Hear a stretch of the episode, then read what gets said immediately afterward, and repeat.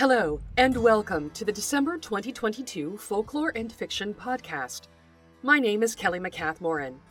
I'm a PhD candidate in the Folklore Department at Memorial University of Newfoundland, and I'm also a writer, poet, and musician under the pseudonym C.S. MacCath.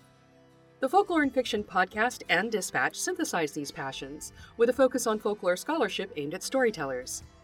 You'll find the Folklore and Fiction archive along with the rest of my work online at folkloreandfiction.com. Interested listeners will find a link to the current dispatch in the show notes, where a more comprehensive record of this episode can be found, including a bibliography and other references.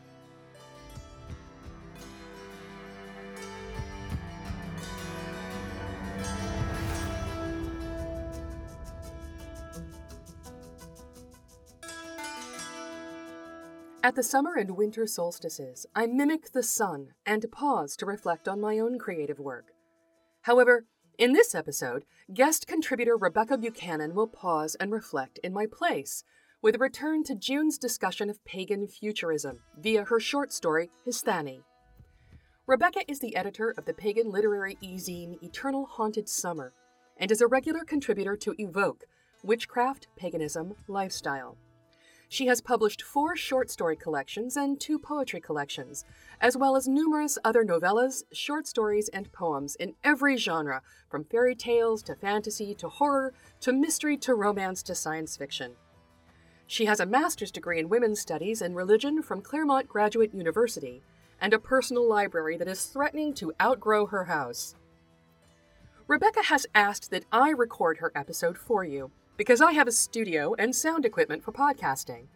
So I'll be reading her excerpt of Hysthaany and her subsequent discussion. Afterward, I'll take the baton again for a few final words before closing. Let's get started. An excerpt from Hysthaany by Rebecca Buchanan. Note Humanity has moved out among the stars.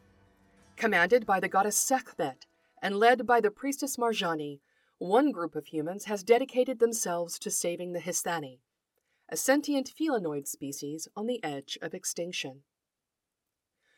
The star of my home system has many names and many gods Ra, Shapash, Helios, Amaterasu no Mikami, Sunna, Tonatiuh, Surya, and many, many more. Marjani drew a circle in the dirt with a slim wooden stick, dark red and streaked with yellow. The edges of her bright blue shawl dragged in the soil. She darted a glance at the small circle of Hysthaany who huddled in front of her.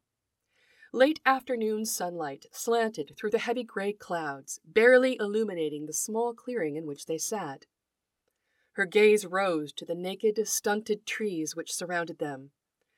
To hear the elders such as Shithan tell it, the trees had once been wrapped in thick layers of a papyrus like bark that the ancient Hysthaany had used to create their art and build their homes. But that had been many generations ago. Why so many names? Hatanath demanded. His indigo eyes, too large for his face by human standards, were narrowed in confusion. The oversized pointed ears that rose from the top of his head swiveled back and forth. Gods? Pahani interrupted. She scratched her nose with the tip of her black tail and peered at Marjani. Like what Shithan talks about the voices in the wind and the dancers in the ground? Marjani smiled at the kitlings. There were only eight of them, only eight young. She felt her smile falter and forced it back into place. So many names, Hatanath, because there are many gods who make their presence and blessings known through the sun.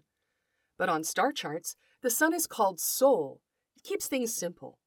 And yes, the honey, gods just like Shathan speaks of. It was a goddess, kin to those voices in the wind and dancers in the ground who brought us here. She drew three more circles in the dirt, much smaller than the central circle.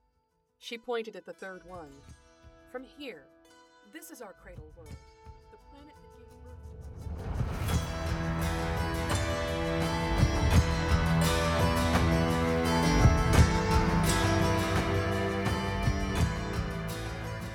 This episode of the Folklore and Fiction podcast is a preview, and you can listen to the full episode on the Folklore and Fiction website.